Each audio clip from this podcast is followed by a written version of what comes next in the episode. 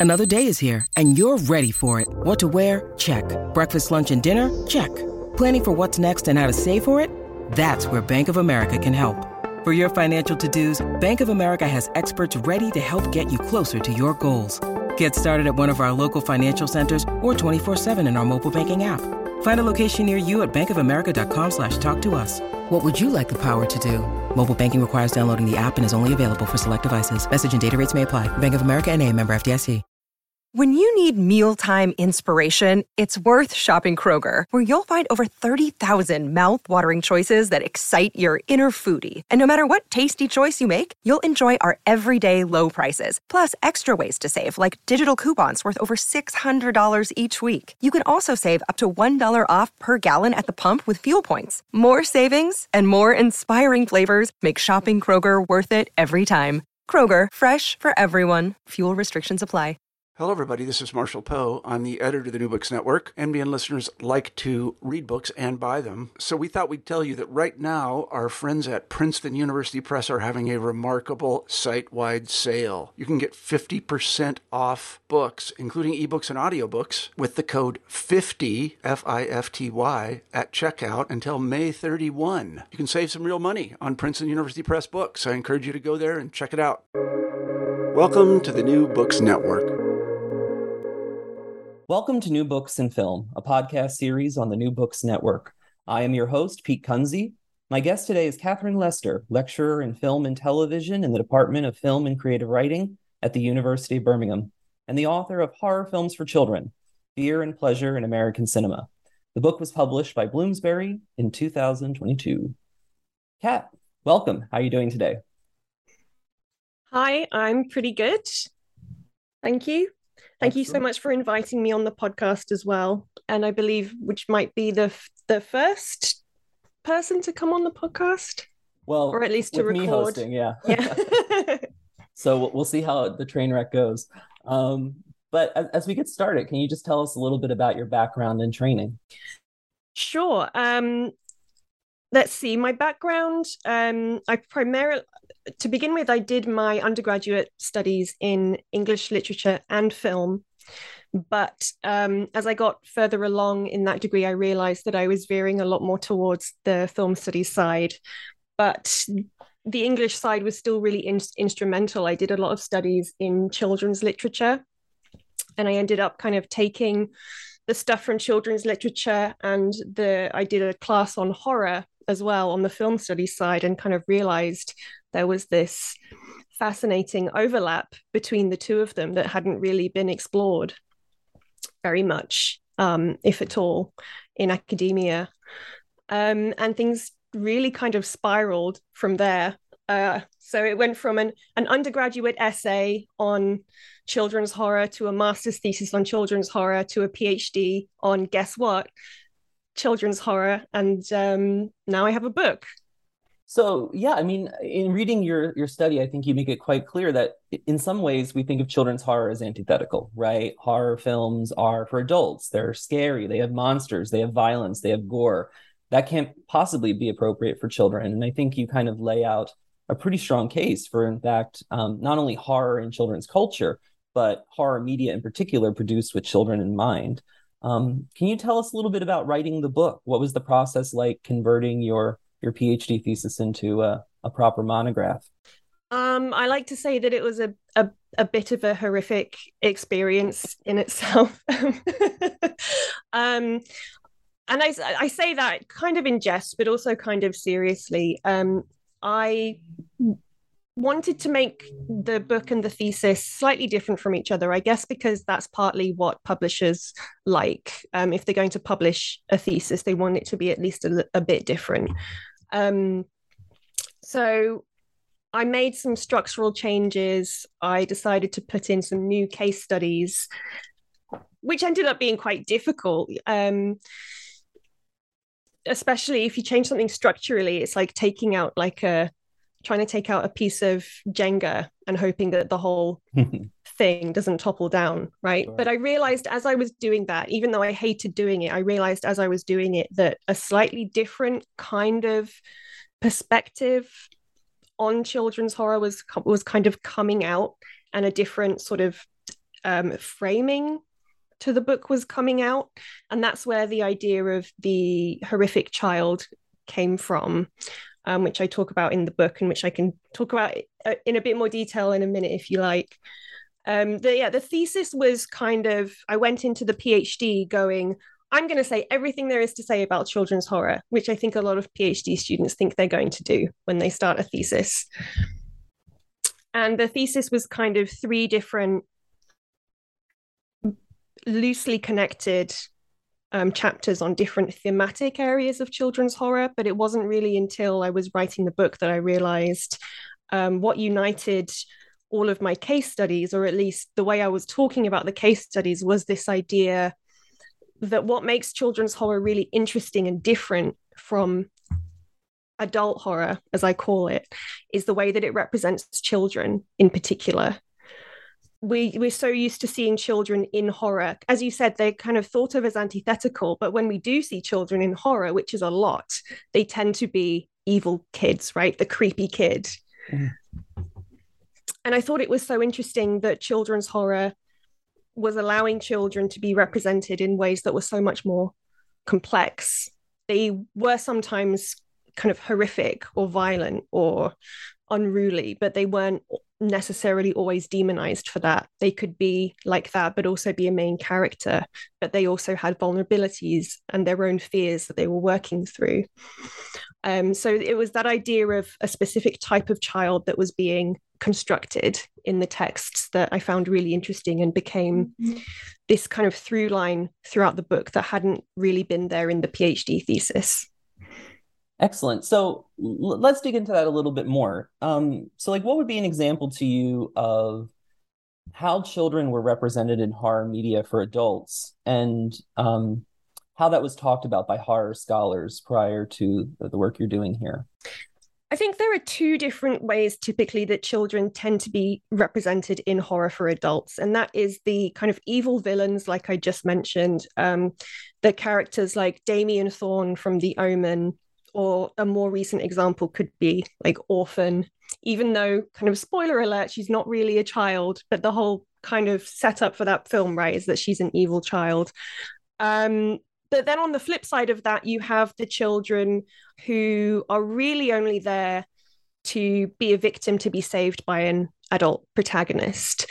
Um, someone like the kid in Poltergeist, mm. maybe, sure. who doesn't really get to do anything in that movie except just kind of shout mummy from like some void or something and it's it's really the main character there the protagonist the driving force is an adult character who has to save the child um, and robin wood's writing on 70s American horror films was really instrumental to my thinking about this because he basically does point that out about children in horror that they have to be either destroyed or saved although or rather i think the specific way he puts it is they have to be annihilated or assimilated mm.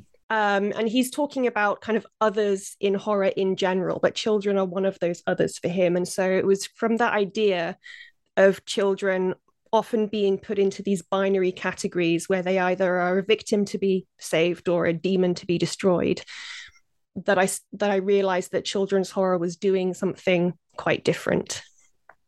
And and how is that different from how horror has traditionally operated within children's literature and culture more broadly? I'm I'm thinking about Disney films, which you talked briefly about the the early animated uh, features of Walt Disney.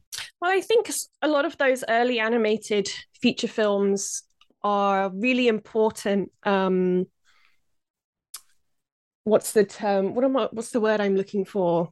Like watershed moments, if you will, um, in the history of children's horror because they were these huge mainstream films which might not necessarily have been intended for children specifically.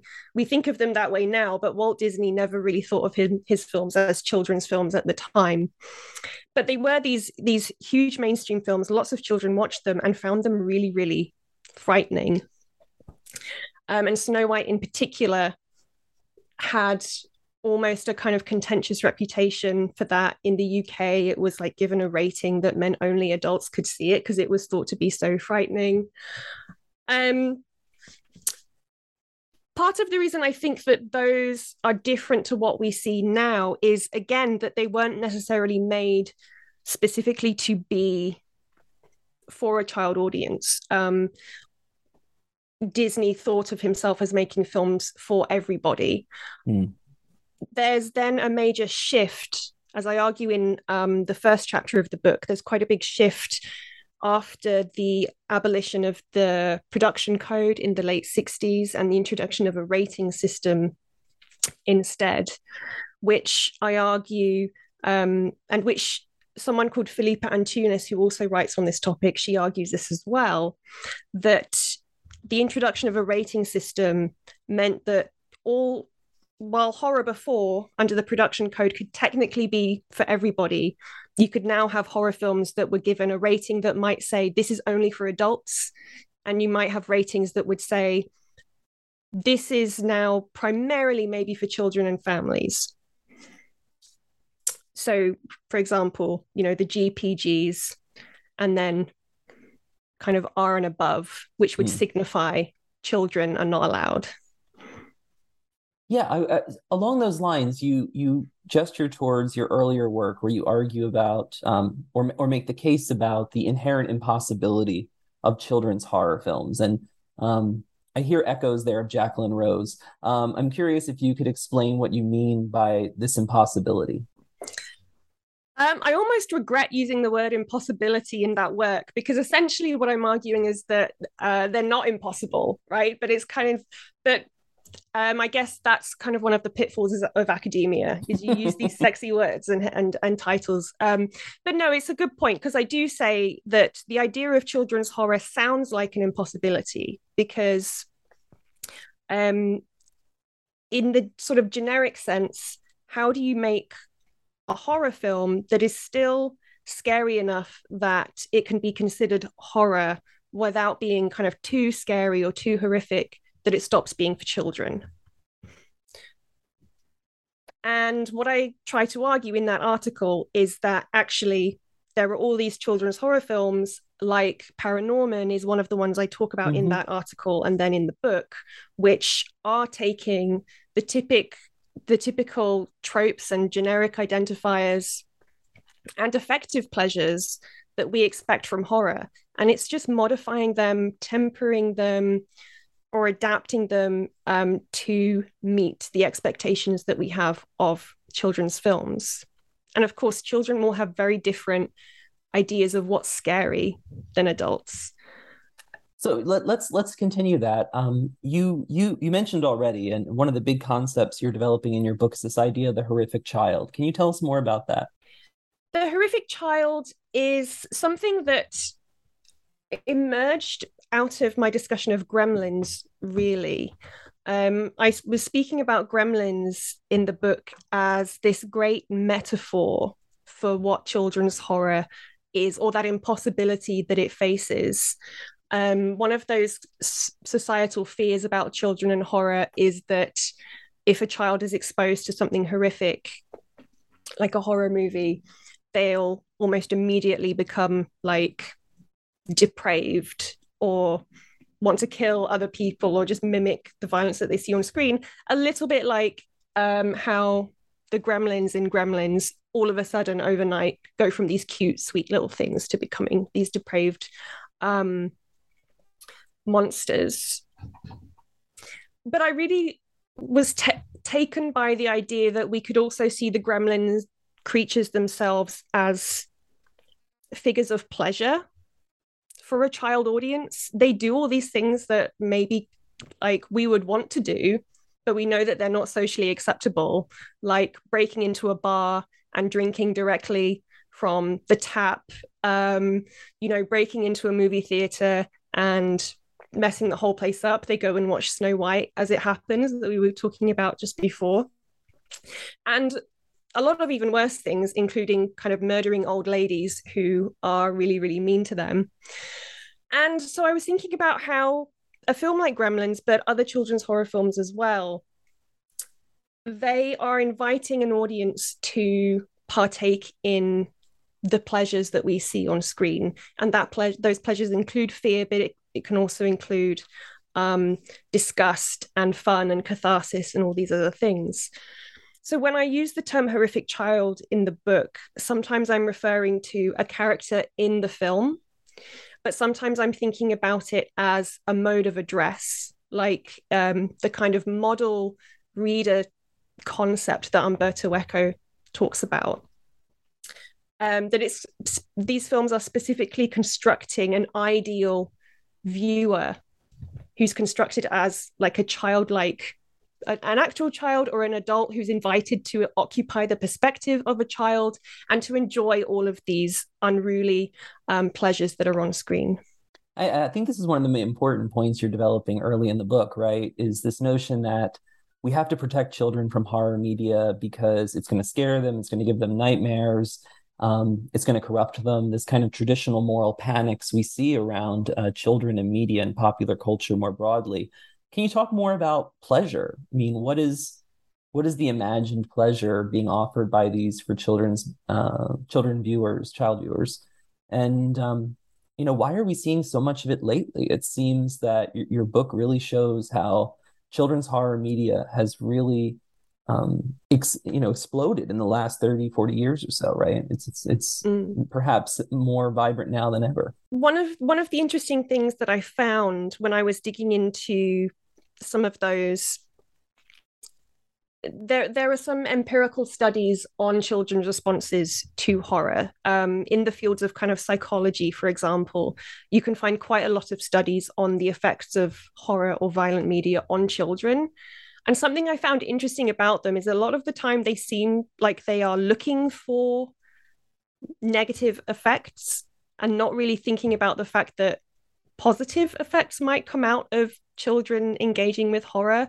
And there are some studies where they even seem quite surprised that that children say, This scared me, but I liked it they don't they and i don't know maybe i'm being a bit harsh but it almost seems like a lot of those studies are written by people who don't really like horror films and so don't really understand that pleasure can be a really important part of the horror genre for people of all ages really um, it's often compared to like going on a roller coaster because you know you're going to be really scared but you also know that you're safe at the same time um, this is also something spoken about by Noel Carroll as the paradox of horror, right? Why do we like something that makes us feel um, quote unquote negative emotions?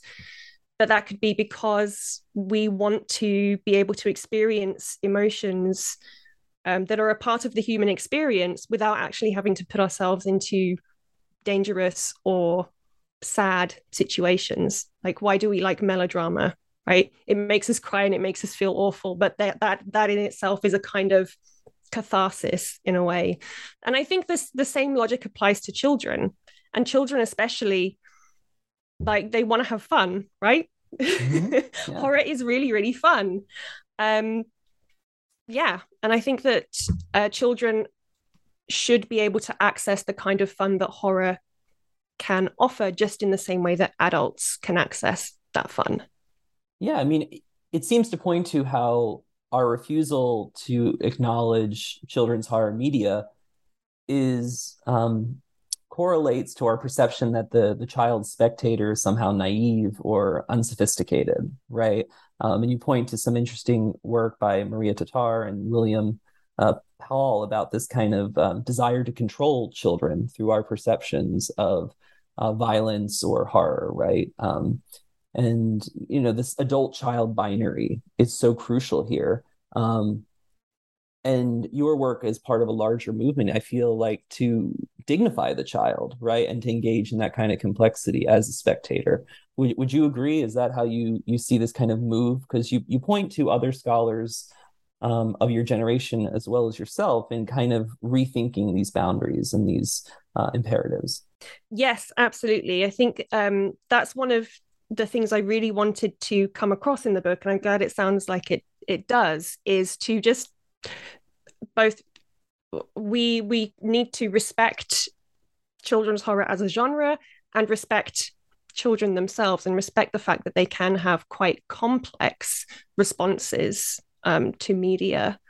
And there is, as you just said, there is a wider kind of interest in studying children's horror coming out of the academy at the moment, but there are also really important scholars like David Buckingham or like Martin Barker, who unfortunately, as we're recording, just passed away the other day, who did really important work in like the 80s and 90s of acknowledging that med- media violence is not inherently harmful mm. and especially not inherently harmful to children and that the effects that violence viewing violence is going to have can can depend on a whole range of complex things including children themselves and i think we have a tendency like socially culturally to imagine children as this like big homogenous group that all responds to something in the exact same way even though children like if you take a child who's like 3 and a child who's 13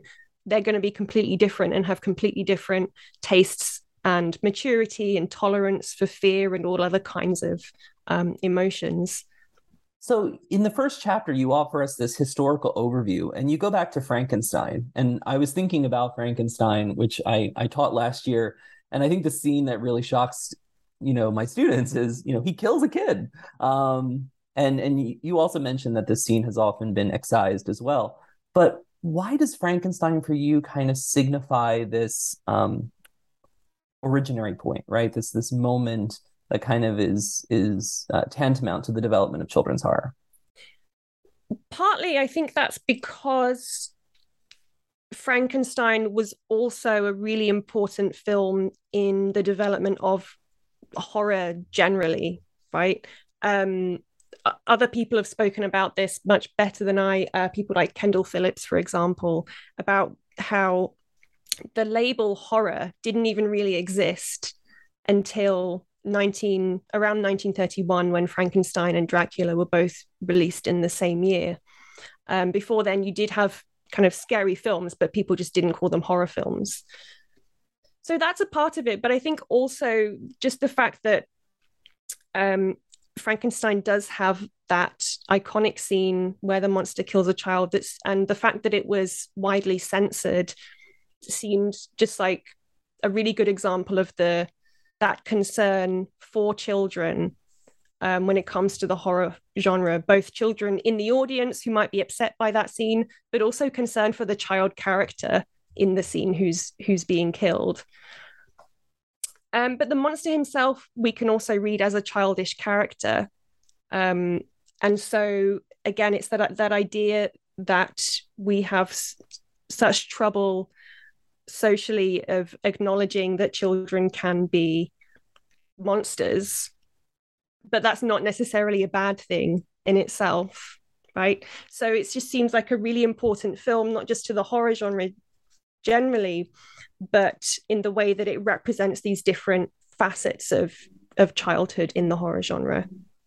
Yeah, and it becomes such a essential text for children's culture. I think. I mean, my my first exposure to Frankenstein's monster, right, the Boris Karloff iteration, was that crossover film with Abbott and Costello, which is, you know, it's, it's a comedy. It's fun. It's it's lighthearted, right? It kind of divorces Frankenstein from any sense of, you know, um, the romantic hero he is, or Frankenstein's monster is in Shelley's novel, or the, the, the horror figure he is in the Whale film, right? But it has a fascinating cultural afterlife that is very much sees children as a part of it, right? Um, exactly, and and Frankenstein or Frankenstein's monster, I should say, um, shows yeah. up a lot in texts for children. Um, so so do figures like Dracula, of course, and the Wolfman, but Frankenstein's monster is especially interesting, I think, because of that idea that he is basically a child. Um, that makes him both appealing to children. Boris Karloff said that he had loads of child fans who would write to him, um, and that makes him a useful figure to a, to adapt for for children's stories right he's he's unwanted by his parent figure dr frankenstein and has to be kind of socialized and there are a lot of children's horror films that do exactly that um, i don't really talk about it in the de- in detail in the book, but there's an Alvin and the Chipmunks movie where they meet Frankenstein's monster and they like have to teach him how to like be a good child, like he doesn't have any manners and he doesn't know that you shouldn't touch a hot dish straight after it comes out the oven and just basic stuff like that. yeah, I mean, it, it, it's fascinating to think about how these um, figures from horror or these horror tropes get employed for didactic purposes within children's culture, right? Um, and and the fairy tale kind of lays the groundwork for this, right? Um, you Frankenstein, of course, is a pre-code film. Um, can you talk a bit about how industrial developments, such as the production code, have shaped the the development of children's horror? Of course. Um, so I think I did touch upon this a bit before the way that the the ending of the production code opened up space for horror films to be more directly targeted at audiences of different ages. Um, although I could talk a bit about the production code era itself as well. Um, in the first chapter of the book, uh, one of one of the peer review comments that I got was that I don't really talk enough about that kind of code era um, time in in the book. I do kind of originally I did kind of gloss over it as just like, oh, this was interesting, but it's not really the focus of of what I'm doing here. And then I realized as I dug into it, there was actually more interesting stuff to say. For example, about the matinees, the the kids' matinees that would occur during the 50s and 60s. Um, Kevin Heffernan talks about this a lot more in in his own book on horror during that era. But there, even though in theory the production code meant that all films were suitable for everybody, including horror films. But there were still ways that children were being directly targeted um, through these matinees, and they would often show slightly older horror films, such as Frankenstein, films that maybe were seen as like a bit corny or outdated for adult audiences, but which could just be shown to children who had never seen them before. So they'd often show um, alongside horror they'd also show like sci-fi films from that era and like creature from the black lagoon and that kind of stuff so i think that's an interesting thing to acknowledge about the way that children were being directly targeted at that time although what i argue in the book is that those are still not necessarily children's horror films because in their the way they were produced they weren't necessarily thought of as being for children um, maybe children were envisioned as a part of the audience, but they weren't really children's films in the way that um, some of the later films that I talk about can be considered children's films. I think that's really evocative of the challenge of studying children's cinema, right? There's the the Ian Wojcik Andrews argument that, you know, um, anything a child consumes can be seen as children's cinema, which really means children's cinema is not really a useful mm. heuristic, right? Because you know there are children who are watching incredibly violent, uh, incredibly um, adult-oriented media, right? So, what's the moment where we start to see a concerted shift industrially towards the child audience being centered and being the target for this horror media? it's pretty much the 1980s. Um, if not exactly 1980 itself, that's when the film The Watcher in the Woods was released, which is a Disney film that that seems to be forgotten by most people, except for like ultra horror and Disney nerds um, like me. Um, and The Watcher in the Woods was kind of Disney's attempt to to try to catch a kind of teen audience because they were by that point Walt Disney had had died and Disney was supposedly falling out of favor with mainstream audiences a bit. And they were like okay we need something edgy. And they tried to do The Watcher in the Woods. Um, it was a huge flop but is is an important early children's horror film but then the next major shift really happens with the introduction of the PG-13 rating um, which of course happened partly because of Gremlins. Gremlins was PG because PG 13 didn't exist yet, and then supposedly traumatized loads of children and caused lots of parents' complaints. And so the PG 13 rating was invented specifically to to cater to kids in between, like basically in between child and teenager, right? The tween category, who had that kind of thirst for for horror that was a little bit more edgy than what they were seeing in more conventional children's films, but yet weren't allowed enough to go and see the R-rated horror films of the time. Hey, it's Kaley Cuoco for Priceline. Ready to go to your happy place for a happy price? Well, why didn't you say so? Just download the Priceline app right now and save up to 60% on hotels. So, whether it's Cousin Kevin's Kazoo concert in Kansas City, go Kevin, or Becky's Bachelorette Bash in Bermuda, you never have to miss a trip ever again. So, download the Priceline app today. Your savings are waiting. Go to your happy place for a happy price. Go to your happy price, Priceline. Yeah, and, and two films you identify as, as crucial to this is Gremlins, as you mentioned, but also Ghostbusters.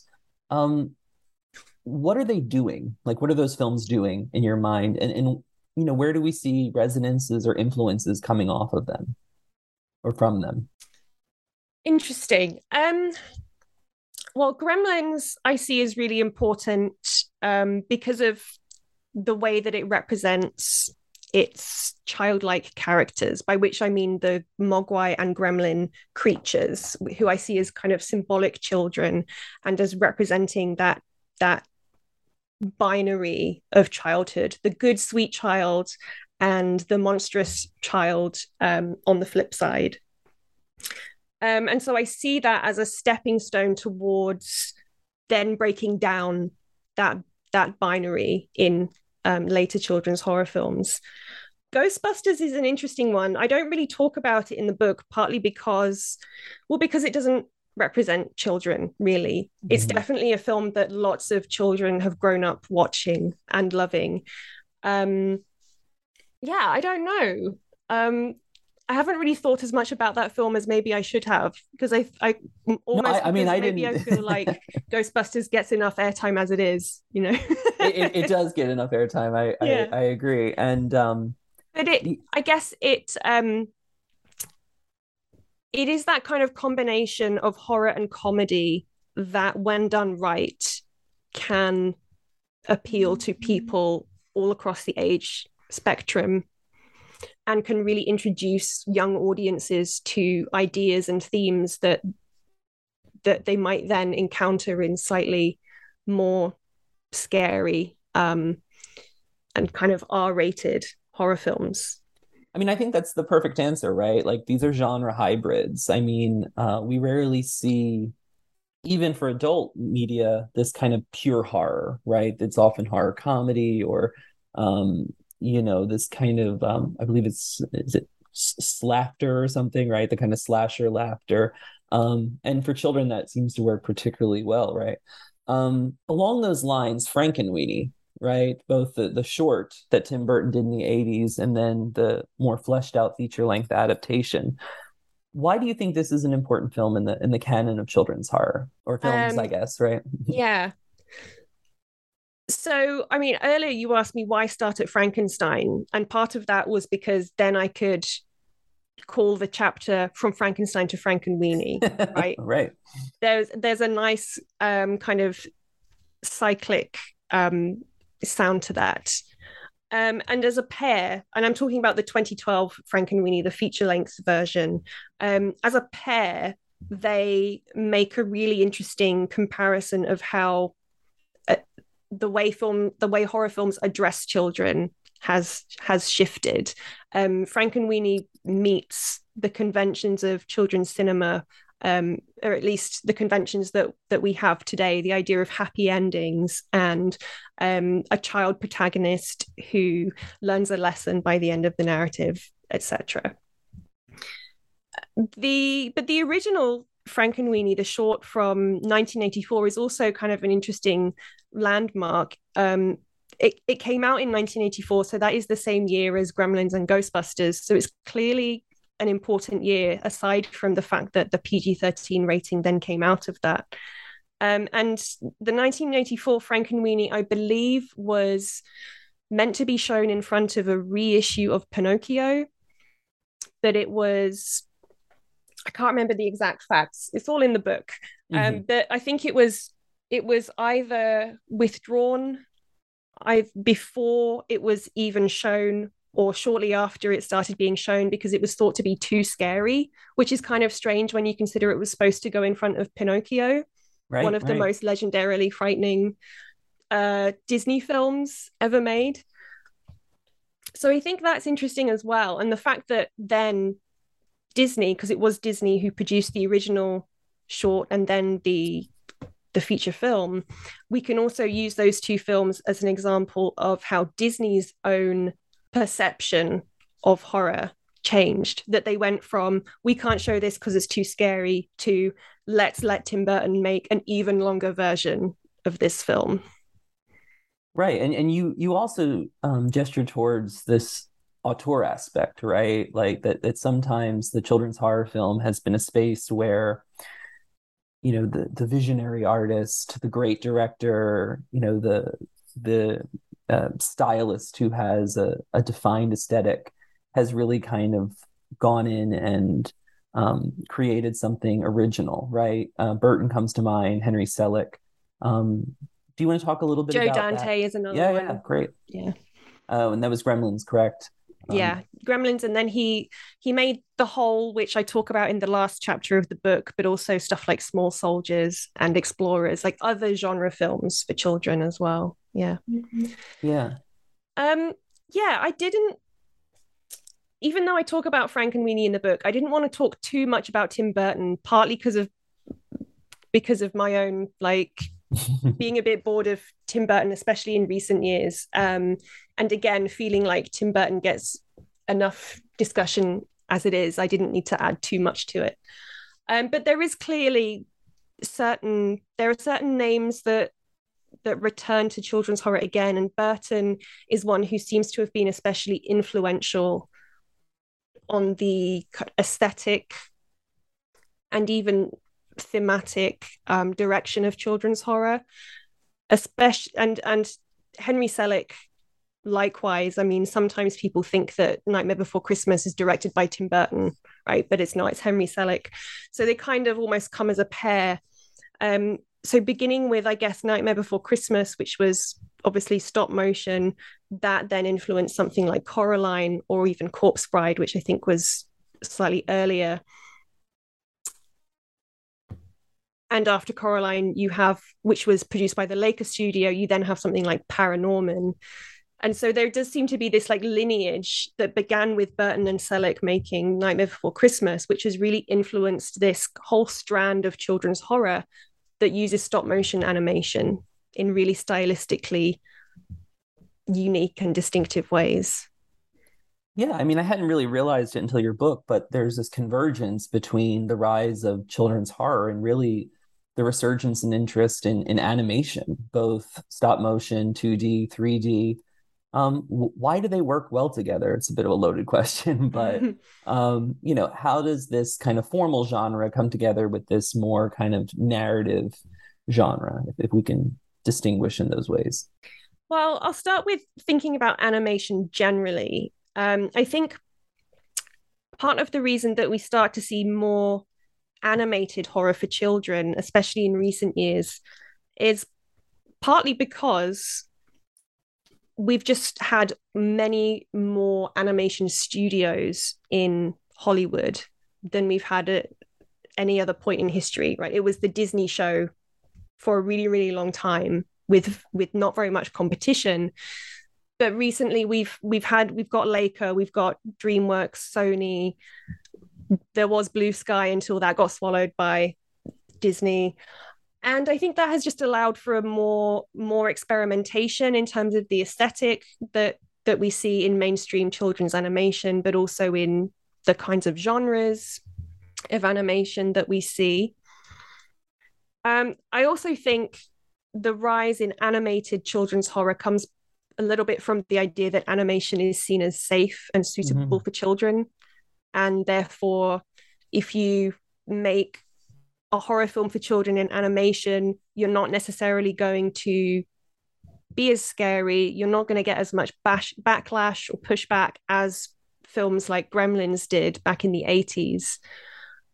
Um, one of the things I try to push back against in the book, especially in my chapter on Coraline, is that just because something is animated doesn't mean it can't also be really, really scary. Mhm. Because Coraline is a very unsettling film. And I think stop motion in particular, um, it, it's widely theorized as being uncanny because it can look kind of strange um, and not quite right. And of course, it's all about taking inanimate objects and making them look like they're alive. So I think stop motion is particularly suited to horror and children's horror in particular because the very aesthetic of it is disturbing. But also the fact that we take animation for granted and think that it's not that scary means that it can be quite subversive as well. So you mentioned Coraline, which is, you know, a focus of one of your chapters, as well as ParaNorman and um, Monster House. Can you tell me why or how did you select your case studies? Um, what were the films that that resonated with you, and and what do you see going on in these films in particular? That's a broad question that asks you to kind of summarize the second half of your book. But I, I'm just curious about, um, you know, when you're deciding what children's films are going to get that in-depth analysis, right? Um, both as a viewer and a scholar. Um, Mm. what what struck you about about those films? Some of them I picked because I just really wanted to write about them. Um, when I started writing about children's horror way back as an undergrad, I just gravitated towards Gremlins. And I think it's because that was a film that I had watched, I'd grown up with. And there was something about it that I just thought, I have to write about this. Um, but it was also the fact that that was an important landmark as well in the industrial history of children's horror that that helped to justify uh, the choice of that case study. Um, and there were other films like Coraline that uh, and The Witches, which were just films that again I just I liked them a lot and they seemed um, but they also are the kinds of films that people often will cite when they're talking about the films that they've seen that scared them. I have Mhm. students now who grew up. This makes me feel really old, but I have students now who who have grown up watching Coraline and they're like, "Oh my god, that terrified me when I was a kid." Um, and then some of the other case studies simply came out of trawling through IMDb, putting in keywords and seeing what came out, and just watching a lot of films. Um, and in, initially, when I was doing the PhD thesis, I was trying to group the films thematically. So, Monster House, I put with The Hole because they were both about um, boys in haunted houses, essentially. Um, the Monster Squad was also an interesting one um, that I wanted to write about. I hadn't heard of it before I started the PhD, and I discovered it, and I wanted to write about it partly because it just seemed like really bonkers. There's a lot of really strange stuff that happens in that film that you wouldn't see in any other children's film, like Dracula calling a girl, like a six-year-old girl, a bitch. Um, you can bleep that out if I'm not if you don't want swearing on the podcast. But I- that's I a direct good, quote but- from the film. Yeah. Yeah. Um, and just all kinds of other weird stuff that happens in that film. So it was a whole it was a whole mix of things. It was personal preference, it was um and then just discovering interesting films that seemed like they hadn't really been written about before. And I thought I have to write about this. I have to write about the movie where Dracula cusses out a- child. Yeah, I mean, your book operates in this kind of uh, lacuna between like children's scholars or children's media scholars tend to focus on fantasy, on um, the more realistic narratives, right? Um, and then horror scholars tend to focus on the quote unquote adult horror, right? So it leaves this kind of in between area that hasn't been properly addressed. Um, and and I think your book represents an important intervention there.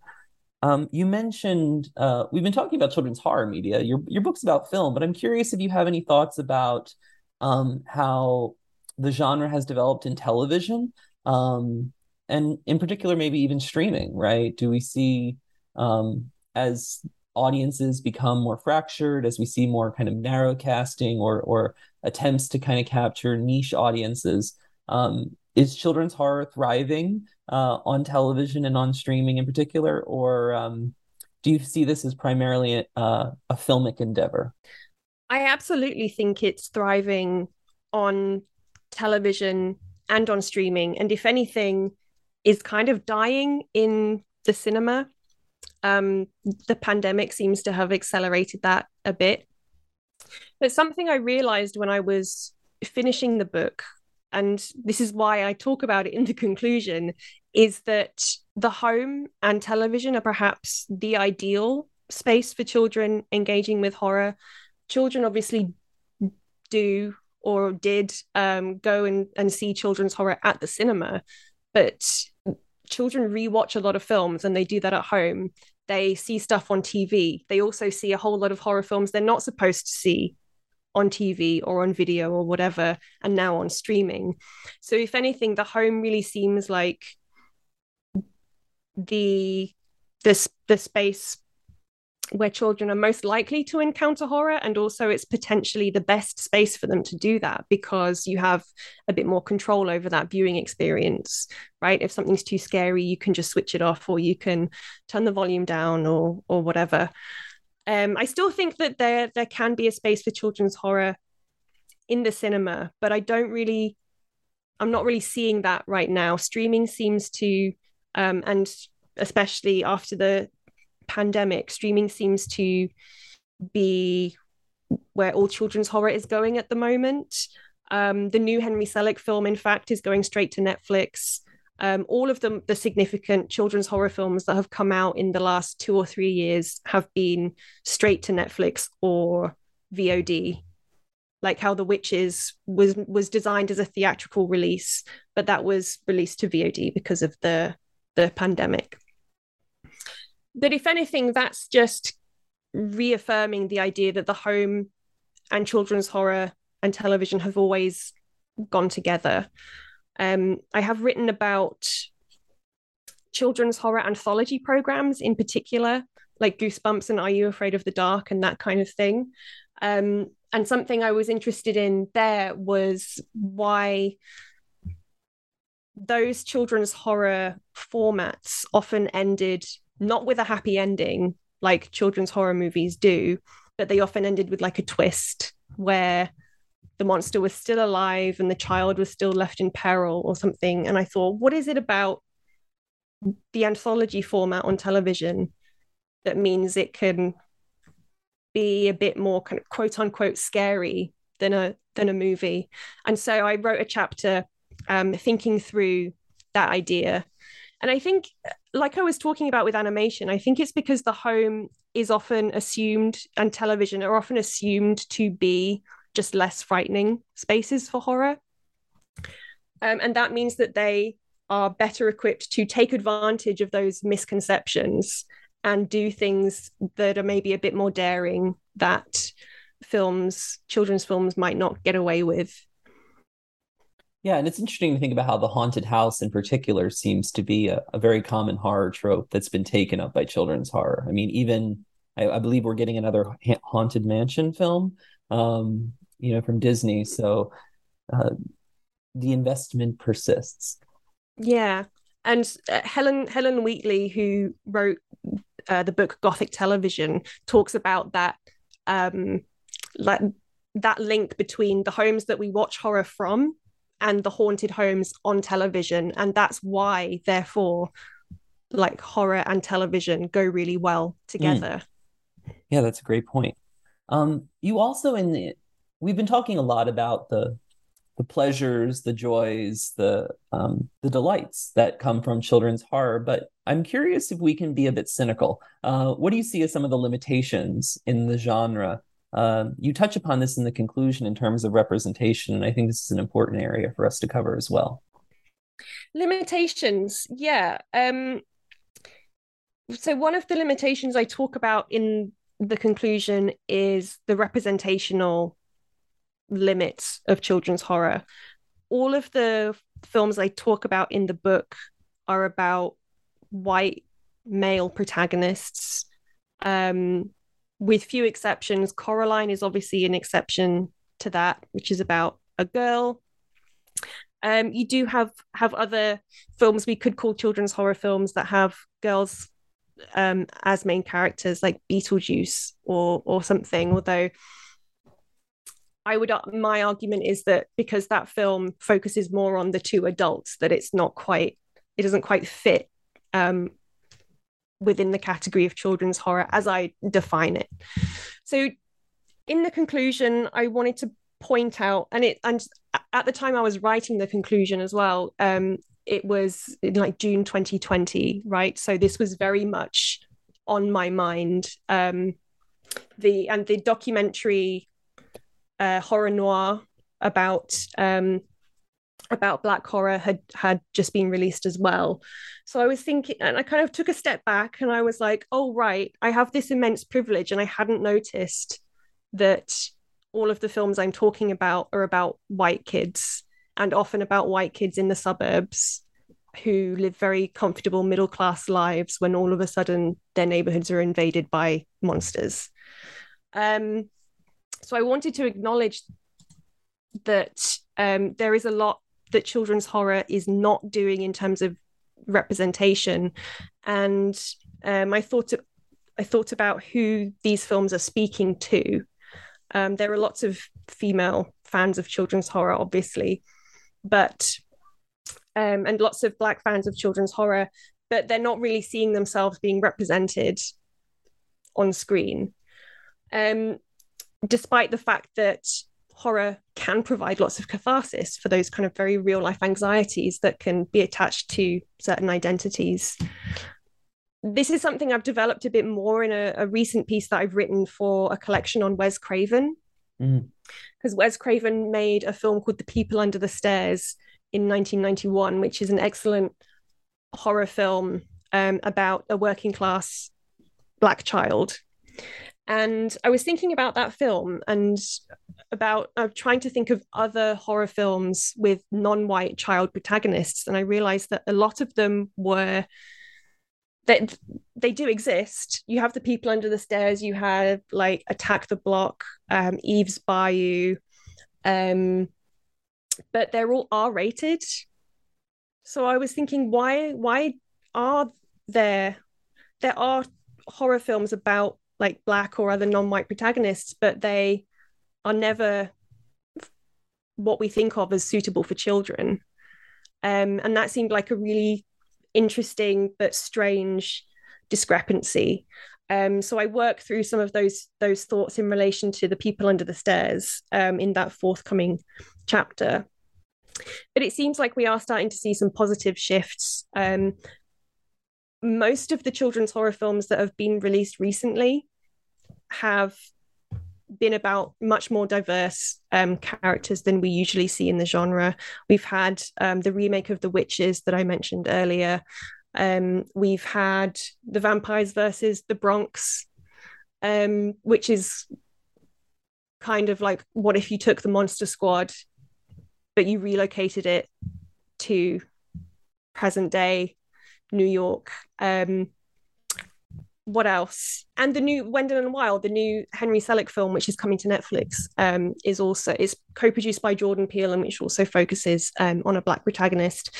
Um, so we are seeing positive steps, although again, I do think that the fact that they're all going straight to streaming is also a complicating factor there because like i said the home can be maybe the most suitable space for children to engage with horror but also why aren't some of these films which um, are making really big steps representationally why aren't they going to the cinema? Why aren't they getting that platform um, of a theatrical release? And this is something that people have been talking about in relation to pixar films like turning red um, and what else was there? Like soul.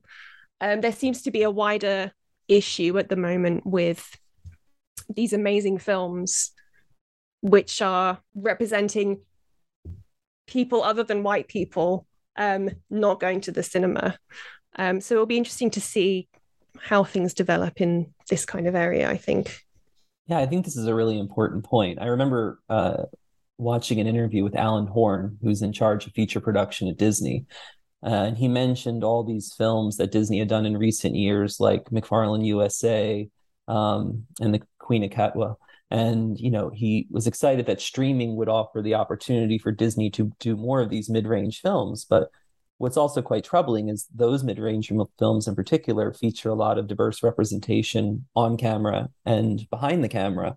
Um, and why is there this kind of segregated distribution going on where you know the the Marvel film still gets the theatrical release, but um, the smaller film that offers, say, a, a, woman of color as the director and you know characters of color front and center on screen, you know, gets put unceremoniously on streaming amidst so much other content, and, and I think that that's a really important issue for um, scholars to continue to engage and and critique.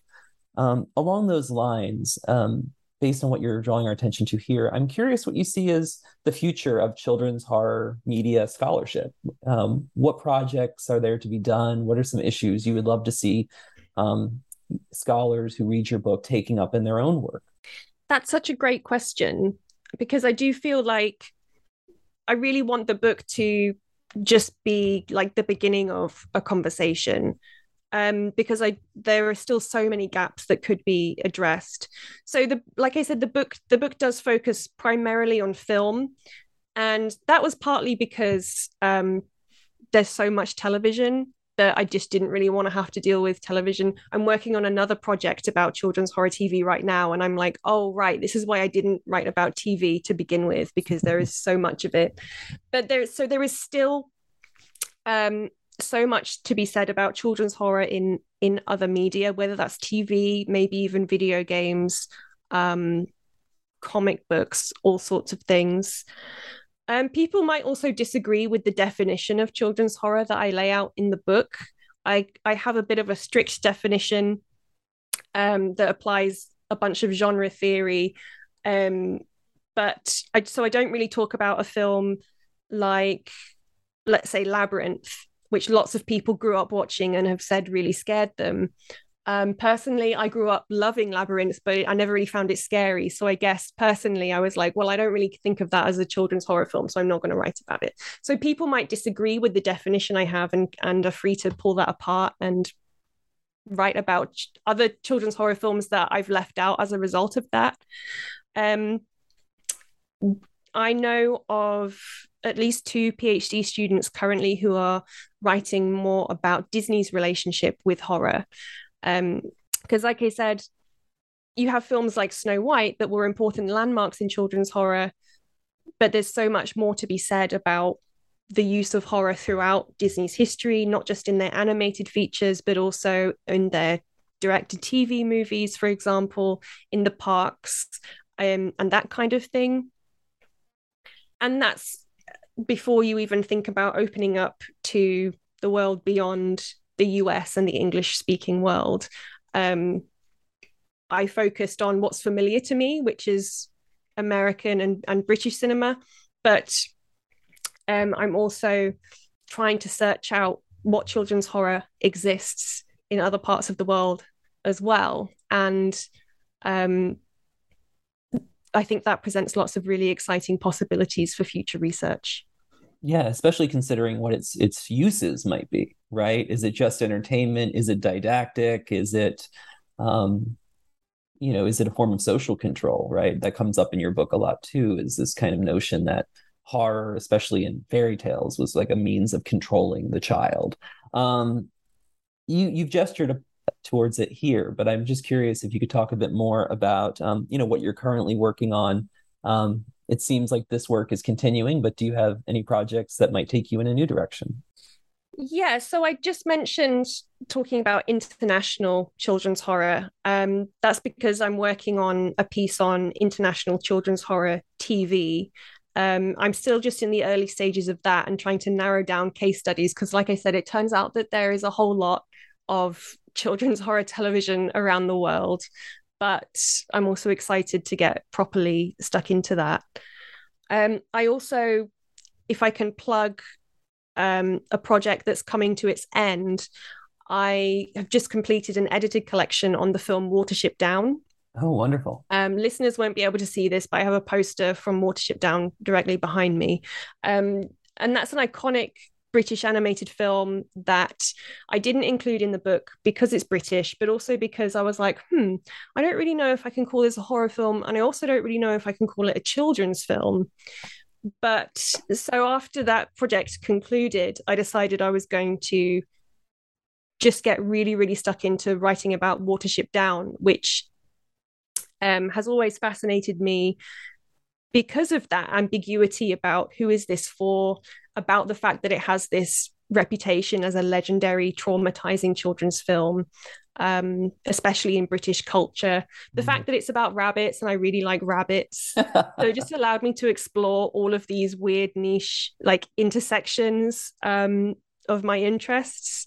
Um, so that's um, an edited collection which is coming out with bloomsbury next year in their key animated films series.